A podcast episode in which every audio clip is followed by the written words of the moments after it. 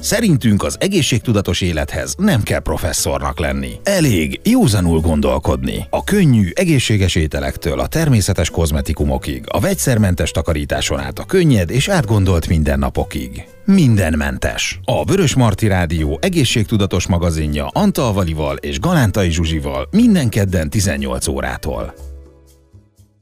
Kellemes estét kívánok mindenkinek, ez tehát itt már a Fehérvári Beszélgetések, azon belül is a Mindenmentes, a Vörös Marti Rádió egészségtudatos magazinja, állandó helyi szakértőnk pedig Antal Vali természetgyógyász és táplálkozási tanácsadó. Szia Vali! Szia Zsuzsi, nagyon sok szeretettel köszöntöm a hallgatókat is.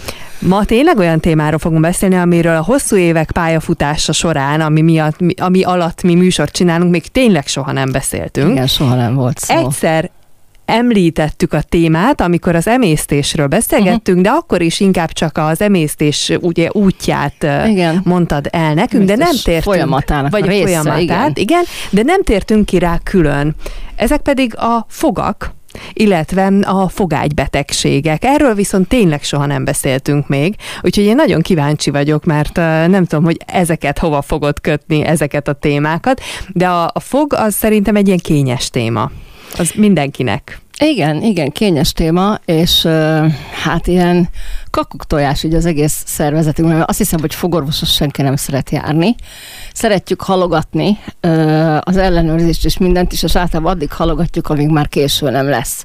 És az is érdekes, hogy olyan uh, azért is így önálló életet él bennünk ez a történet, mert azt hinni az ember, hogy a fog az maga ugye csont, az egy a csont, csontjainknak egy része, egy picit más a szerkezete, meg a felépítése is, de valójában a váz, vázrendszerhez tartozik.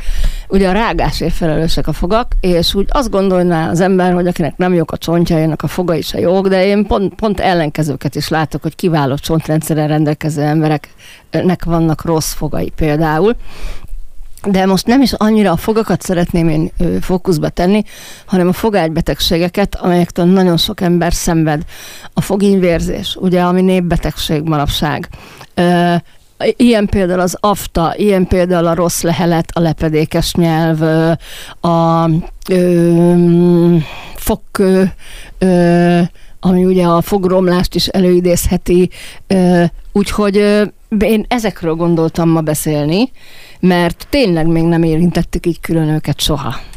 Viszont már akkor előre jelezzük is, hogy egy későbbi adásban, talán már a jövő héten érkezik majd hozzánk fogorvos is, tehát ez a téma most előkészítés alatt van, de kíváncsi vagyok, hogy, hogy te hova kötöd ezeket a, ezeket a dolgokat, tehát hogy mi az oka annak, hogy akkor szerintem kezdjük uh-huh. a mhm. fogényel, hogy a fogényünk, vagy hogy, hogy te is fogalmaztad, hogy ez népbetegség. Ö, megmondom őszintén, hogy én ezt is holisztikusan nézem. Én úgy gondolom, hogy a fogágynak és a szájnak, meg a fogak fogaknak nincsenek különálló betegségeik. Tehát ezek is erede, eredenek valahonnan, és én úgy gondolom, hogy a fogágyban vagy a szájban megjelenő összes probléma az mind, mind csak egy tünet annak a tünete, hogy egyéb helyen valami nem működik jól. És akkor kezdjük talán azzal a népbetegséggel, ami nagyon sok embert érint, ez pedig a foginyvérzés.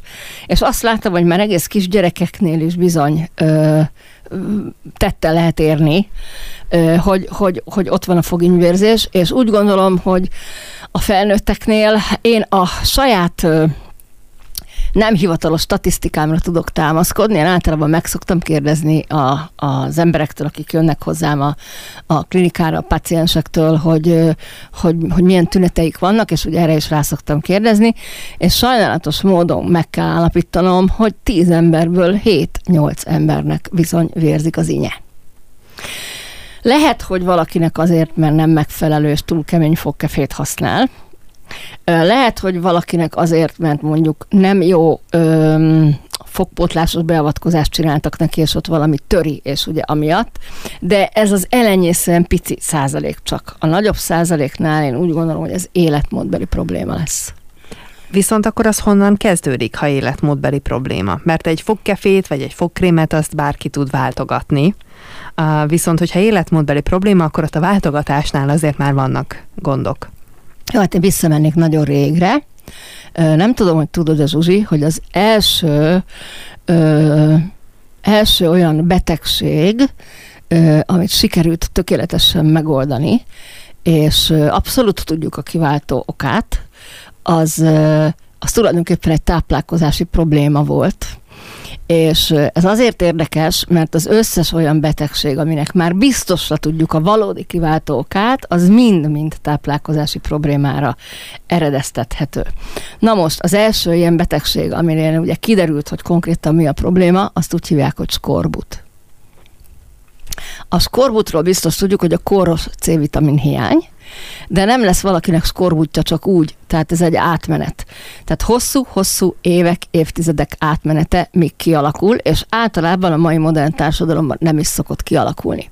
Viszont a kialakulásához vezető utat, azt rendesen tapossuk, hiszen e, már a skorbutnak az első jelei, az első figyelmeztető jelei, e, amit úgy hívunk, hogy fogínyvérzés jelentkezik az embereknél. És ha már itt tartunk, azért kezdtem el megkérdezni az embereket, hogy vérzik-e a fogínyük, mert csupa olyan embertől kérdeztem meg, akinél látható volt a felmérés során a C-vitamin hiány. Na most ez azért érdekes, mert én úgy látom, hogy ez egy annyira alapvető vitamin, hogy itt még a, hogy mondjam, a leg, leg nem egészségtudatosabb ember is tisztában van vele, hogy C-vitaminra szükségünk van, hiszen a C-vitamin az a vitamin, ami a lehető legtöbb biokémiai folyamat működésért felelős az emberi szervezetben. De ha elkezd hiányozni, akkor a szervezet első jelzése az bizony a fogínyvérzés. Aztán következik a a fogaknak a meglazulása, aztán következnek a bőrtünetek, a különböző fájdalmak, az, az szinte a teljes fogsor elvesztése, és nézd meg, hogy most nagyon-nagyon sok ember küzd azzal, hogy, hogy, hogy vérzik a foginye, de az hagyjál, mivel ugye én is rendszeresen járok fogorvoshoz, én azt hallom vissza, hogy 40 év fölött egyre több embernek labilis a fog tehát lazák a fogak, tehát nem tökéletesen áll a helyén, ami mind-mind arra utal, hogy tulajdonképpen egy paraszt hajszál választ el minket attól, hogy a konkrét betegség, a skorbut betegség kialakuljon. És ennek a hátterében egy táplálkozási probléma áll, hiszen a C-vitamint élelmiszerrel kéne, hogy bevigyük. Már Szent Györgyi Albert megállapította azt, hogy az izolált C-vitamin, amit úgy hívunk, hogy aszkorbinsav, ez a szintetikus izolált C-vitamin, ennek tulajdonképpen ö, maximum 5-10 százaléka képes hasznosulni az emberi szervezetben, és sokkal jobban hasznosul az a vitamin, az a C-vitamin, amit az élelmiszerrel együtt természetes formájába viszünk be. Tehát konkrétan idézem Szent Györgyit, aki azt mondta, hogy hiába kísérletezgetett több ezer milligram C-vitamin beadásával, nem ért el vele több, ö, nem C-vitamin, aszkorbinsav beadásával, nem ért el vele több sikert, mintha megette volna azt a bizonyos paprikát, amiből ő, ő ugye először tudta izolálni a C-vitamint, és ugye ezért kapta ő a Nobel-díjat. Ezt honnan tudom? Onnan tudom, hogy hogy Szentgyörgyi Albertnek volt egy asszisztens az utolsó éveiben, akit úgy hívnak, hogy Dinya Zoltán professzor, aki nekem nagyon-nagyon jó barátom, mert egy idős professzor, én nagyon sokat beszélgettem vele, és ő elég sokat mesélt nekem abból az időkből, amikor a Szentgyörgyi Albert mellett dolgozott, mondtam is neki, hogy ezt érdemes lenne könyvbe kiadni, és azt mondja, hogy nem biztos, hogy sokan örülnének neki, mert hogy Szent Györgyinek rengeteg szavát kiforgatták annak idején, és tulajdonképpen a, a, a táplálékkiegészítő ipar és az élelmiszeripar a saját javára kiragadott egy-egy mondatokat kicsit ferdítve reklámozza a saját javára őket, és azért azok nem egészen úgy voltak. Na mindegy, nem is ez a lényeg, hanem az, hogy, hogy bizony nem eszünk elég megfelelő minőségű C-vitamint. Arról már sokat beszéltem, hogy a szervezet sokkal könnyebben felismeri azt a tápanyagot, ami ételbe van zárva. Tehát tulajdonképpen táplálékban van zárva, vagy más néven táplálékkötésben van, amit úgy is hívhatunk, hogy kovalens kötés, és vagy kelátkötés például, ez az élelmiszeripari elnevezése, és és az a helyzet, hogy minden olyan C-vitamin készítmény, ami nem ebben a formában van, azok tulajdonképpen hatástalanok. Tehát 5-10 százalékok hasznosul. Tehát ha megveszünk egy készítményt, ami, ami mondjuk azt hirdeti, hogy 500 mg aszkorbinsav van benne, akkor a jól, jól kiszámoljuk annak mondjuk az 5 százalékát, akkor örülhetünk, ha 100 mg bejut az emberi szervezetbe. és az is olyan formában, ami nem biztos, hogy, hogy hatékony. Mi lenne a megoldás? Az lenne a megoldás, amivel annak idején a hajósoknak a skorbutját ö, tudták orvosolni, ugyanis ez egy hajós betegség volt annak idején. Főleg akkor, amikor felfedezték Amerikát, ugye utána nagyon hosszú hajóútra mentek az emberek, ahova csak sózott élelmiszert tudtak vinni, mert a zöldfélék megrohadtak. És ö, és emiatt a, legtöbb ö, matróznak és ö, hajósnak skorbut alakult ki, tehát ez egy tipikus matrózbetegség volt, és egyik alkalommal, amikor kikötöttek Amerikába, akkor az indiánok ezeknek a skorbutos, már haldokló félben lévő minden tünetet hozó embereknek lájmot csöpögtettek a szájába, és érdekes módon pár nap alatt tökéletesen fel tudtak gyógyulni belőle. És akkor jöttek rá arra, hogy a citrusféléket elég hosszú ideig el lehet el lehet tartani, és így vittek hajókkal például ö, ö, citromot, lájmot, vagy akár narancsot magukkal a hosszabb utakra, és ezeknek megvolt a kvótája, mint a rumnak annak idején, a, e, a citromnak is, hogy ne alakuljon ki a skorbut betegség. De régen azt hitték, hogy a lime az egyetlen, ami megoldás erre, de például az északi népeknél, ahol nem volt lime, és azért ugye ők is hajóztak, az északi népek, főleg az északi tengeren, ugye a vikingeknek a leszármazottjai híres hajós népek voltak, ők mindezt fenyőrügyel oldották meg. Tehát ők akkor azt már tudták, csak ugye nem beszéltek a, a déliekkel, nem, nem beszélgettek erről, hogy ők rendszeresen ö, fenyő, fenyő, rügyeket, fenyő leveleket vittek fel a hajóra, meg a kérget, és azt rágicsálták, azt szopogatták, amiből aztán be tudott jutni annyi C-vitamin a szervezetükbe, hogy ne alakuljon ki a skorbut. Na most, én azt veszem észre, hogy a mostani emberek, ö, amiről adásról adásra folyamatosan beszélünk, lényegesen kevesebb nyers, zöld ételt esznek és gyümölcsöt, mint amennyire a szervezetnek igénye lenne. És akkor most itt ismételnék, nem tudom hanyadjára, de szerintem soha nem elég belőle elmondani, hogy egy egészséges emberi szervezetnek naponta 8 adag nyers ételre van szüksége.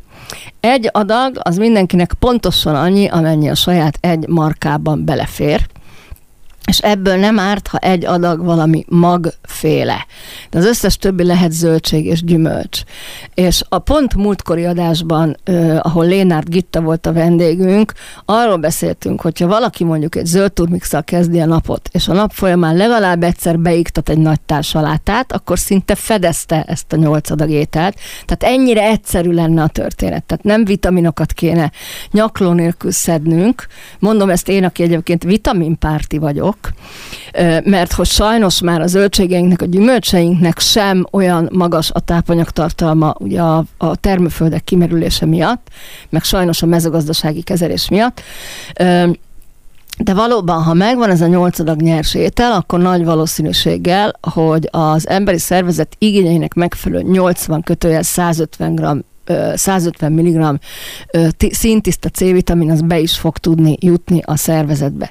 Tehát ez lenne az első és legfontosabb dolog, hogy nyersételt tenni. A második, ami miatt fontos a nyersétel, főleg a gyökérzöldségeknek a nyersen való fogyasztása, az pedig a rostrágás. Az élelmiszereink nagy részénél törekszünk arra, hogy mindent puhára és omlósra főzzünk. És a gyümölcsökből is az érett puhákat szoktuk választani, mert ugye azzal nincsen gond. Na most elfelejtettünk rágni. Már pedig a rágás, az pontosan a fogakat erősíti, és pontosan megadja azt a, ezek a rostoknak a rágását, tehát amikor rostos dolgokat rágunk, sárgarépa, nyers zellergumó, karalábétorzsa, káposztatorzsa, nem akarom sorolni, pont azt érjük el, hogy ezek kiválóan tisztítják a fogakat, és például megakadályozzák a fogkőnek a lerakódását, hiszen állandó rágásba és csiszolásba van a rostok által a fog. Tehát ennek még megvan a következő előnye, hogyha a fogágybetegségek tekintetében mondjuk a fogkőképződést is nézzük. Hát igen, és akkor most jöhet az, hogy ó, hát én nagyon sokat rágok, nasizok, ugye, csak mondjuk nem feltétlenül azokat, amiket te elmondtál, de mindegy, konstatáljuk, hogy ez nem tartozik ide. Tehát az a lényeg, hogy például akkor a fogényvérzés, mert innen indultunk, akkor az ugye a C-vitamin hiányból fakad, és hogy nem baj, hogyha valaki szed jófajta vagy jó minőségű C-vitamin készítményt, csak tudja, hogy annyi, amennyi rá van írva, annyi biztos nem fog hasznosulni, de ha ezt kiegészíti megfelelő mennyiségű nyers zöldséggel, ugye amiben C-vitamin található, akkor viszont ez így tud működni. Pontosan, és arra buzdítok mindenkit, hogyha mégis vitaminkészítmény mellett dönt, amit ugye pont nagyon-nagyon jól mondtad, hogy ez nem fog helyettesíteni a, a, a, a kielégítő étrendet, illetve a zöldeknek a, a, a hiányát. Viszont ha már valaki C-vitamin készítményt választ, akkor érdemes megnézni a hátulját, és hogyha kizárólag csak az korbinsav van benne, és azon kívül semmi más, tehát nem látott növénynevet, vagy nem látja ott, nem látott bármilyen utalást arra, hogy ez, ez, ez, ez nem, hogy, hogy, hogy ez nem egy szintetikus aszkorbinsav, akkor viszont tudjon róla, hogy abból is fog valamennyi hasznosulni, csak korán sem annyi, mint amennyi rá van írva, amennyit tartalmaz. Akkor menjünk tovább, hogyha már a fogkövet említetted, azt gondolom, hogy ez szintén egy olyan dolog, ami, ha bár nem, mert hogy ismerek sok olyan embert, aki, akinek ez rendszeres probléma, és emiatt rendszeresen jár fogkőtisztításra, de olyat is ismerek, nem egyet, akinek meg, aki elmegy ugyan, de általában nem sok mindent uh-huh. kell leszednie. Szóval nem tudom, ez mennyire népbetegség. Ö, népbetegség a fogkő is, én azt látom, de a fogkörről is tudni kell, hogy ez se csak úgy magától jön tehát e- ez se egy hajlam, mint ahogy a vesekő, meg az epekőképződés sem hajlam kérdése, ö, hanem valamilyen táplálkozási hiba. Ö, a fog esetében nagyon sokszor a szájnak a pH-ja az, ami nem megfelelő. Ö, most egy kicsit átmegyünk ö, takarítóba, takarító brigádba. Bocsánat, hogy ilyen párhuzamot vonok, de talán így könnyebb lesz megérteni, hogy amikor elvízkövesedik valami, akkor általában a házi asszony valamilyen vízkőoldót használ. Nézzük meg, hogy mik a legjobb természetes vízkőoldók, ugye ilyen az ecet, ilyen a citromsav. És nagyon érdekes, mert bizonyos lugok is tudnak vízkövet oldani. Na most minden, ami egy kicsit erősebb lug vagy sav, az jó vízkőoldó hatással rendelkezik. De a vízkő is miért alakul ki? Azért, mert kemény a víz. Tehát ahol lágy víz van, ott nem alakul ki a vízkő. A kemény vízről akkor beszélünk, amikor a víznek a pH-ja inkább savas irányba terelődik el, és magas bent a, a, a nem oldott ásványanyag tartalom illetve itt az oldott is számít, nem csak a nem oldott.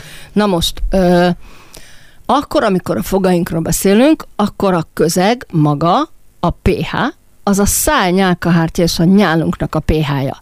Tehát nem rosszul vagyunk összerakva, tehát a tervezőnk az úgy rakott minket össze, hogy a nyálnak az optimális pH-ja az nem engedné meg, hogy oda a fogkő lerakódjon. Ha viszont a nyálnak a pH-ja, az, az egész szánknak a pH-ja megváltozik, akkor ez egy jó táptalaj arra, hogy elkezdődjön a fogkő képződés. Na most, ö, mitől változhat meg a száj nyálkahártyának a pH-ja, illetve a nyálunknak a pH-ja. És akkor megint visszamentünk oda, ahonnan elkezdtük.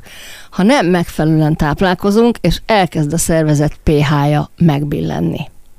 És itt térek vissza egy előző adásra, amit ugye említettem, hogy a nagy videó megosztó csatornámra is föltettem ilyen kis mini videóba, hogy tulajdonképpen a szervezetünk a tápcsatornába felgyülemlő vízoldékony toxinokat, azokat kilégzéssel, vízpárával választja ki ugye mivel kilélegezzük ezeket a toxinokat, és ugye emésztési toxin még a legegészségesebb étkezéskor is képződik, ha meg ugye nem étkezünk egészségesen, akkor meg ezer százalék, hogy nagyon nagy mennyiségű toxin képződik bennünk. Ezeket, amikor kilélegezzük, akkor ezek a toxinok bele tudnak tapadni a mi szárnyálkahártyánkba, garatnyálkahártyánkba, és ugye összeküttetés van a füllel, az arcüreggel, az órüreggel, ezek oda mind be tudnak tanyázni és a legtöbb esetben a száj, orr és arc melléküregeknek a, a gyulladása, vagy a túlzott bő nyálkahártya termelése, lásd például az allergiáknál, amikor úgymond taknyunk nyálunk egybe folyik, vagy akár ez az állandó krákogási ö, ö, késztetés, ez mind-mind amiatt alakul ki, hogy ezekre a nyálkahártyákra nagy mennyiségű emésztési toxin ül rá.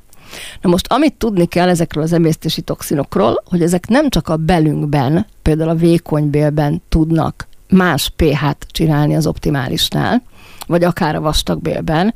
Ugye erre szokták a természetgyógyászok azt mondani, hogy, hogy, hogy, hogy nem jó a savbázis egyensúly a szervezetedben. Én már nem szeretem azt a szót használni, hogy elsavasodni, mert valahol ellugosodunk, valahol elsavasodunk, tehát az optimális savbázis egyensúly nem jó, és ha nem jó az optimális savbázis egyensúly, az mindig kedvez a különböző korokozók és baktériumoknak a megtelepedésére, illetve ha nem jó a sabbázis egyensúly, akkor például a fogkőnél fogkő kicsapódást, tehát a nyálból úgymond fogkő kicsapódás keletkezhet. Tehát ugyanúgy, ahogy a pohár szélére, amiben benfelejtettük a vizet, vagy például amikor virágot kapunk, és mint egy hétig áll, akkor már vázán körbe látszik az a, az a vízkőcsík, és most félre ne értse senki, tehát a fogkő nem egyenlő a vízkővel, itt csak a kialakulásának a lehetőségeit próbáltam egy kicsit szemléletesen mutatni. Nem jó a pH, ki fog alakulni a fogkő. De amíg a vázáról ecettel el uh-huh. tudod tüntetni azt a vízkövet, addig gondolom itt nem az a megoldás, hát hogy nem ez a megoldás. Azért nem az a megoldás, hogy mondjuk egy 20%-os ecettel öblögessünk, mert ugye az a legjobb vízkőoldó, mert gyakorlatilag az a fogzománcot is károsítja. Hát itt, itt mindenképpen az kéne, hogy a, a, a szájnak az optimális pH-ját kell visszaállítani, és akkor le lehet szedetni a már meglévő fogkövet, de hogyha optimális a pH, akkor nem, vagy nagyon lassan fog kialakulni a következő adag. Láttam olyan embert, hogy fél évente kell fogköleszedésre menni. Egyébként hozzáteszem, hogy a fogkönek kialakulását nagyon-nagyon sok dolog elősegíti például a túlzottan ö, magas ásványanyag tartalmú ásványvizek ivóvízszerű fogyasztása, tehát a, amikor ásványvizet, gyógyvizet nem kúraszerűen fogyasztunk, hanem úgy gondoljuk, hogy jó magas az ásványanyag tartalma, és a napi másfél-két liter vízünket abból fedezzük, az már csinálhat ilyen problémát, de akár a vesekő, vagy a, az epekő létrejöttében is közrejátszhat. Tehát nem kötelező, de is közrejátszhat. De azt, hogy a nyálnak az összetétele nem jó, az teljesen egyértelmű, hogy, hogy, hogy fogkőképződés lesz a vége, illetve még a dohányzás, ami ilyenkor nagyon közrejátszik. Tehát a, én nem is nagyon tudom, hogy találkoztam olyan dohányossal, akinek ne lenne fogköve. Tehát az nagyon erőteljesen közrejátszik e, ebben. Illetve a finomított cukrok ö, és szénhidrátoknak a nagy mennyiségű fogyasztása, ami még ö, ami még hozzájárulhat a fogkőnek a kialakulásához. De nagyon sok egyéb tényező is van. Most azokat soroltam föl, ami mi magunk tudunk változtatni. Tehát amellett, hogy ezeket nem fogyasztjuk, az, hogy a pH az rendben legyen, ahhoz meg akkor egy kiegyensúlyozott étkezés kell? Igen, pontosan. Pontosan, tehát a pH-t semmi mással nem tudjuk elrongálni a szervezetünkben, csak azzal, ha nem azt tesszük, ami nekünk való. Ha elkezdjük azt tenni, tehát megvan a nagy mennyiség, mert ugye a zöld leveles növények azok a legjobb, idézélve mondom, lugosítók, tehát azok tudják a legjobban visszaállítani az optimális pH-t hogyha nem így étkezünk, akkor nem fog visszaállni, és a nyálunk az nem olyan pH-jú lesz, ami megfelelő lenne annak, hogy ne alakuljon ki például fogkő a, a szájba vagy a fogakon. De kialakulhat fogkő, ahogy már mondtam, azért, mert nem rágunk normálisan. Na most sokan mondják, hogy a nem megfelelő fogmosás. Tehát a, ha lehet azt mondani, és most tudom, hogy itt most majd biztos a fogorvosok nagy része kövekkel fog engem megdobálni, tehát a fogmosás az a, az a legkisebb tényező abban, hogy a fogaink jók vagy rosszak. Láttam én olyan embert, aki minden étkezés után, még ha csak egy, egy falat, akármit kap be is, fogat most a tökéletes technikával, a tökéletes fogkrémmel, a tökéletes fogkefével, a, a tökéletes módon, a minden tökéletes, és ennek ellenére mégis problémái vannak. Mert nem a fogmosáson múlik. A fogmosás az nagyon sokat tud segíteni abban, hogy a szájhigiénia rendben legyen, de önmagában kevés. Tehát önmagában nem fogja megoldani ezeket a problémákat. Tehát nem a fogkrém fogja megoldani a fognyvérzés problémáját, csak egy tüneti kezelés, és a fogkőét sem. Mert az is csak egy tüneti kezelés, hogy állandóan lecsiszolgatjuk onnan. de valójában a pH-t kell a nyálba megváltoztatni, hogy ne alakuljon ki. Menjünk tovább. Rossz lehellet volt, amit még ugye a műsor elején ide soroltál, és azért e felé megyek, mert azt gondolom, hogy szintén egy gyakori jelenségről van szó. Na, vegyük sorba, hogy rossz lehellet mitől alakul ki. A, az egyik tipikus tünete annak, hogyha valakinek már a cukor egyensúly, tehát a, a, a glükóz egyensúly nem jó a szervezetében, maga a rossz lehelet. Kicsit enyhén vegyszeresnek tűnő ö, ilyenkor a lehelet, savanykás, vegyszeresnek tűnő a leheletnek a szaga. Inzuli rezisztenciánál ez már erőteljesebben érezhető, és ugye a cukorbetegeknél lesz ez a tipikus acetonos lehelet, ami már nagyon fölismerhető. De minden olyan embernél, ahol már kicsit ez a kicsit ez a vegyszeres savanykás alkoholos jellegű illat árad a szájból, és tudjuk, hogy nem ivott alkoholt, akkor ott már el kell rajta gondolkodni, hogy ott már a glükóz egyensúly nagyon-nagyon föl van borulva. Aztán ö, akkor, amikor a szervezet fehérjéket nem jól emészt, akkor az emésztetlen fehérjék a tápcsatornában rothadásnak indulnak, és bizony ennek a rothadásnak is van egyfajta szaga, ami ugye vissza tud köszönni a szájon keresztül.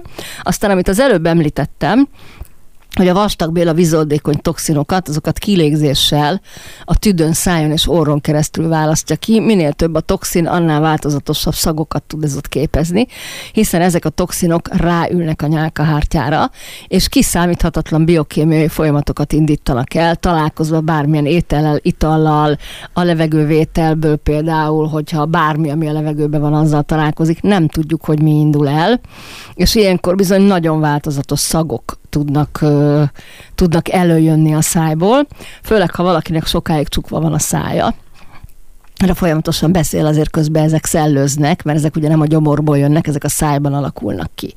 De kialakulhat rossz lehelet attól is, hogyha valakinek a szájhigiénéje nem jó. Tehát például nem, nem, ö, nem jól állnak a fogai, és ez nagyon jó kis téma, hogy ez előjött, mert ö, egy ö, olyan fogorvost várunk majd legközelebb a műsorba, aki kimondottan a fogszabályzás a szakterülete, tehát ő is fog tudni majd erről mondani érdekes dolgokat, hogyha valakinek nem úgy állnak a fogai, szorosabban állnak, egymásra torlódnak, akkor sokkal nagyobb az esélye, hogy ezek közé bármilyen mikroméretű ételmaradék be tud ágyazódni, amiket, ha onnan nem tudunk tökéletesen eltávolítani, akkor ugyanúgy erjedésnek, rothadásnak, oszlásnak, bomlásnak indulnak, ami minden esetben szakképződéssel is jár.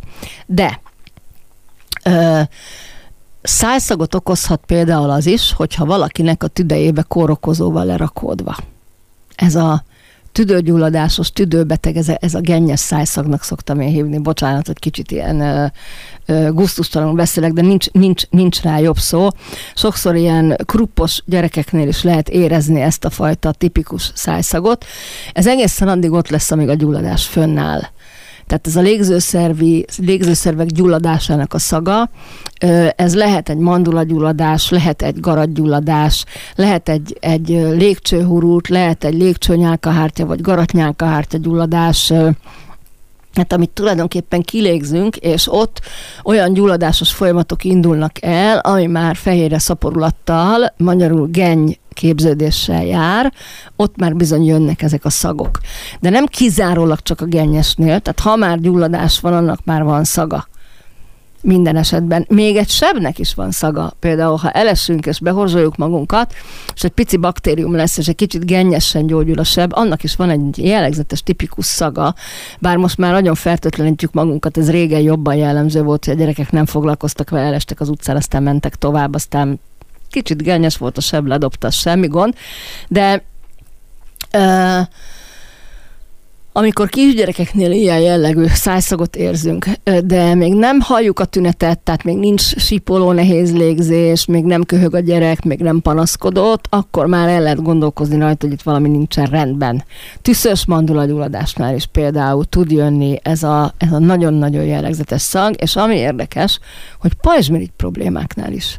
Hiszen ugye az is a kilégzés, tehát az is itt van a, a nyakunkba, a, a, a szánknál gyakorlatilag, és amikor a pajzsmirigy gyulladásban van, tehát pajzsmirigy gyulladásnál is tud képződni egy nagyon-nagyon jellegzetes szag. Most közben azért mosolygok, mert ha bár én nagyon szerencsére is le is kopogom, nagyon ritkán vagyok beteg, azt onnan tudom, hogy beteg leszek, vagy hogy mhm. legalábbis tehát egy órákon belül valami fog történni, hogy van egy, egy, egy, egy szag, uh-huh. amit érzek, és eddig soha nem tudtam megmagyarázni, hogy ez mitől uh-huh. van. Most már egy kicsit azért így az elmondottak alapján közelebb járok hozzá, hogy vajon annak mi is lehet az oka, de nem is ez a lényeg, hanem az, hogy ahogy mondtad, sokféle dologból kialakulhat ez. A rossz szájszag ellen akkor viszont attól függően kell választani technikát, ami okozza, mert hogy ezekre többféle ö, variáció van. Hát bizony, tehát önmagában kevés, hogyha minél erősebben ö, mentolozott ö, dolgokkal gargalizálunk, mert az gyakorlatilag ezt a szagot elnyomni tudja maximum, de megszüntetni nem. Ö, kivéve, ha ételmaradékról van szó. Tehát az, ét, az ételmaradéknál mindenképpen ö, érdemes megnézetni fogorvossal a fogunkat, hogy miért maradott az ételmaradék. Tehát akkor vagy túlszorosan áll a fog, vagy egymásra van torlódva, vagy van esetleg olyan belső luk, amit nem vettünk észre, és ugye abba, abba megy bele maga az ételmaradék. Hát szájhigiénével, különböző szájvizek használatával egyedül ezt a fajtát lehet tökéletesen megszüntetni, az összes többit nem. Most a műsor rövidsége miatt itt részletezhetném, hogy melyik problémánál mi az a jellegzetes szag, ami, ami képződik. De ha ilyen alkoholos acetonos szagot érzünk, akkor mindenképpen forduljunk szakemberhez, mert akkor a glükózháztartásunk van fölborulva.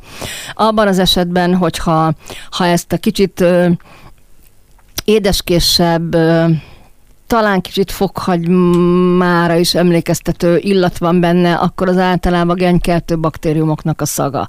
Az a kicsit ilyen édeskés, de egyébként nem kellemes szagot adnak, de mégis az édeskészhez áll, áll közelebb arra jellemző, ez, ez a tipikus gyulladásos tünet.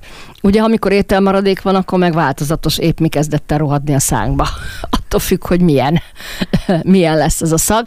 De ha van szag, akkor ha más nem, ö, érdemes utána nézetni, egy egyszerű vérvétel is már meg tudják állapítani, hogy például valahol van egy ulladásfaktor a szervezetbe. Mert ha ki fogja mutatni a vérvétel, akkor, akkor utána már el lehet indulni valamilyen irányba, hogy vajon mi lehet begyulladva. Ö, általában akinek mondjuk a, a mandulája gennyes, az, az, azt érezni szokta, mert ez fáj. Tehát a mandulának a gyulladása fáj. De például a pajzsmirigyre ez már nem annyira jellemző. Tehát biztos, hogy mindenképpen szakemberhez kell fordulni ahhoz, hogy ezt kiderítsük, hogy miért. Kérdés, hogy a szakember, akihez fordulunk, az az, hogy mondjam, elfogadja azt, mikor megkérdezik, hogy mi a panasza, azt panasznak, hogy hát szájszagon van, és úgy hallottam, hogy, de én úgy gondolom, hogy minden magyar állampolgárnak évente, ha tudom, fél, ha jól tudom, akkor évente kétszer, azaz fél évente egyszer jár mindenféle panasz nélkül is teljes labor hogy megelőzésként meg tudjuk nézni, hogy hol a baj, ezt érdemes kihasználni, és egy labor biztos, hogy ki fogja mutatni, hogyha valahol eltérés van, meg probléma. Menjünk tovább a lepedékes ö, nyelvre, ami, aminek szerintem az eddig említettek közül talán ennek tulajdonítunk a legtöbb, vagy a legkevesebb jelentőséget. Ez tipikus vastagbél. Hát a lepedékes nyelv az mindig a toxinok jelenlétét mutatja. Ez általában egészséges embernél akkor van, amikor nem azt teszi, amit kéne, és a vastagbélben sok a toxin, és ugye akkor lepedékesedik a nyelv. Ha meg betegek vagyunk, akkor meg mindenképpen lepedékesedik a nyelv. Tehát akkor, amikor reggelente kinyújtjuk a nyelvünket, és azt látjuk, hogy lepedékes, akkor két úton haladhatunk. Vagy az egyik az, hogy betegek leszünk, tehát ez egy jó jelző, de ha mégse leszünk betegek, és még csak egy kellemetlen tünetünk sincs, mármint a, a szánkkal, meg a légzőszerveinkkel kapcsolatban mondjuk, akkor el kell rajta gondolkodni, hogy lehet, hogy nem azt tesszük, amit, ami a szervezetünknek ki van találva, és akkor itt megint visszautalok régebbi műsorainkra, ami ugye podcaston fönn is van, hogy a anyagcsere típus határozza meg, hogy kinek milyen étel válik valójában hasznára, és hogyha nem azokat az ételeket eszi, azok az ételek bármennyire is egészségesek másnak, neki lehet, hogy fognak ilyen tüneteket okozni, hogy lepedékes lesz tőle a nyelve mert nem jól emészti őket. Jó, tulajdonképpen ez még eddig a legegyszerűbb. Igen. A lepedékes nyelvnek a misztériuma. Az utolsó pedig, amit még szeretném, hogyha mindenképpen ma megbeszélnünk, mert megbeszélnünk, mert ezt is említetted, ez az AFTA. Igen, egy mondat elég még a lepedékes nyelvre, hadd térjek vissza, hogy a lepedékes nyelvre is ugye javasolják a különböző nyelvkaparók, meg az egyebeknek a használatát, de hogy ez is csak egy tüneti kezelés. Viszont mindenképpen kell a tüneti kezelés is, mert ott hagyjuk a lepedéket, minél vastagabb a lepedék, annál nagyobb táptalaj arra, hogy újabb és újabb baktériumok tapadjanak be oda, illetve ott elkezdjenek hm. szaporodni, és akkor biztos, hogy baj lesz. Tehát ezt nem árt eltávolítani, de önmagában azt, ha eltávolítjuk, az nem elég. Tehát a kialakulását kell megkeresnünk. Hát az egész arról szól, hogy fogat mosni kell, meg a szájhigiénét fent kell tartani, csak a tünetekre oda kell figyelni, hogy mit, mit jelenthet ezek, mit jelenthetnek ezek a dolgok.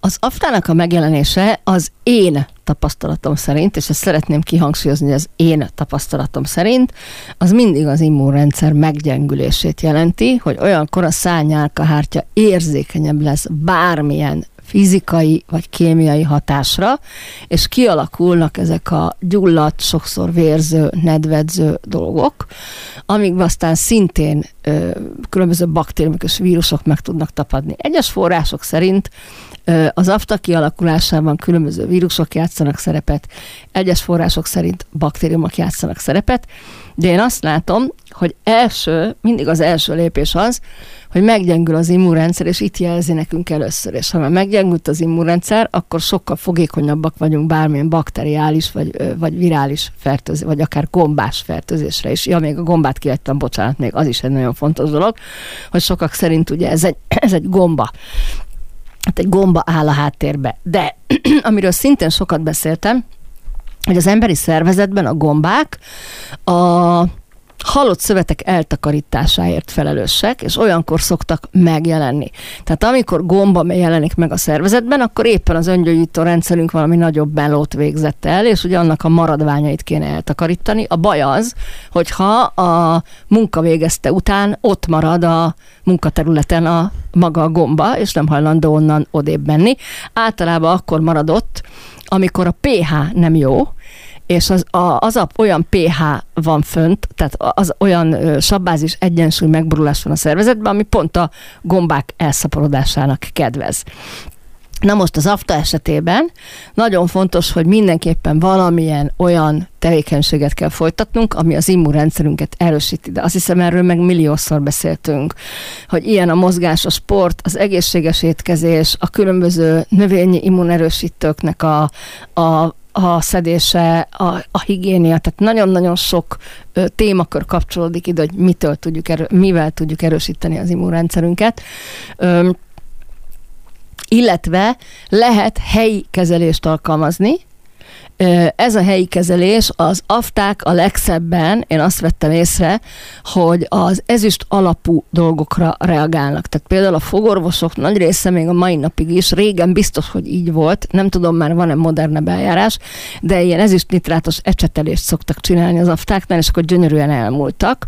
De egy ezüst kolloidos, vagy egy, egy, egy, egy szilvergéles ö, kenegetés is nagyon hoz, ö, tudja ezt ö, segíteni, ö, mert ö, a, az ezüst ö, a kolloid ezüst, illetve az, a, a, az ezüst ionok, azok a legerősebb vírus, baktérium és gomba ellenes szerek. De attól, hogy mi ezt most ecsetelésnek alkalmazzuk, vagy mondjuk ezüst kolloiddal öblögetünk, vagy azzal ecseteljük, vagy szilvergéllel ecseteljük ezt a ezt a részt, ez még a kiváltókot megint nem fogja megszüntetni. Tehát ilyenkor mindenképpen arra kell gondolnunk, hogy az immunrendszerünkkel is foglalkozni kell.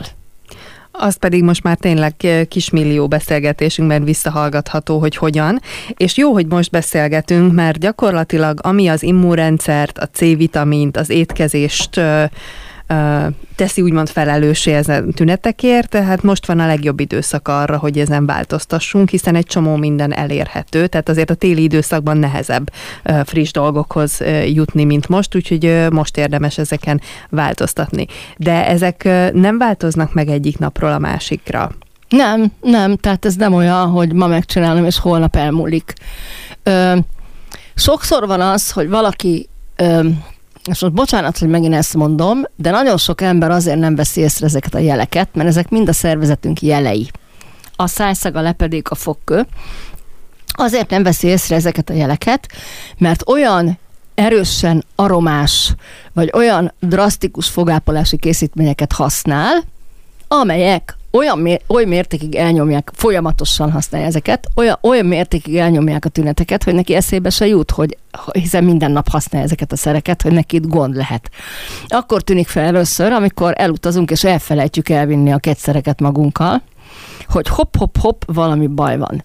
Tehát sok esetben a hát nem tudom, szabad-e, vagy lehet-e ilyet mondani, hogy túlzásba vitt szájhigiéné is ö, árthat, de nem azért árt, mert rosszat csinálunk, hanem mert ö, természetes ö, tüneteket nyomunk el vele, és így nem vesszük észre, hogy a háttérben valami komolyabb probléma állhat.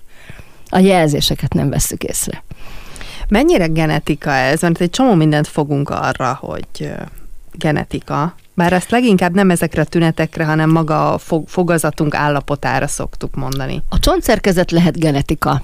Tehát az, hogy most milyen állású fogaink vannak, vagy kicsi a harapásunk, vagy nagy a harapásunk, vagy szűke a, a fogív, félkörív, vagy, vagy egy tágabb félkörív van, vagy hogy lapátfogaink vannak-e, vagy kicsi, keskeny, gyöngyszerűek, ez mind-mind-mind genetika. Sőt, még lehet az is genetika, hogy maga a csont szerkezet ö, milyen jellegű, mint ahogy a bőrnek a szerkezete is lehet genetikus. De ezeknek a problémái ez már, ez már szerzett. Tehát nem gondolnám, hogy, hogy genetikusan valakinek lukad a foga vagy genetikusan valaki fogkövesedik. Tehát ehhez mindig ott kell lenni az egyéb életformabeli kiváltókoknak, hogy esetleg ez a gyengébb láncszem, olyan van, hogy valami gyengébb láncszem a szervezetünkben, mert nem mindenkinek ugyanaz a szerve erős és ugyanannyira erős, hogy esetleg, ha valakinek pont a fogazata a gyengébb láncszem, hogyha ő nem figyel oda ezekre, amit elmondtunk, akkor lehet, hogy neki sokkal előbb, vagy sokkal erőteljesebb tünetekkel jelentkeznek ezek a problémák, mint mondjuk a ö, szomszéd hajléktalannak, aki fogkefét sose látott, azt mégis mind a 32 foga megvan. Viszont lehet, hogy örág. Remélem, hogy akkor hamarosan, akár már a jövő héten fogorvossal fogjuk tudni folytatni egyébként ezt a beszélgetést, de azt hiszem, hogy több is volt ez, mint gondolatébresztő, mert ezt azért, ezeket a tüneteket mindenki felismeri magán, hogyha jelen van az életében, viszont akkor már azt is tudják, hogy merre érdemes elindulni. Valén, nagyon szépen köszönöm neked a mait, és egy hét múlva is lesz mindenmentes, várjuk majd önöket. Köszönöm, hogy itt voltál. Én is köszönöm. Vörös Marti Rádió. Rólad szól.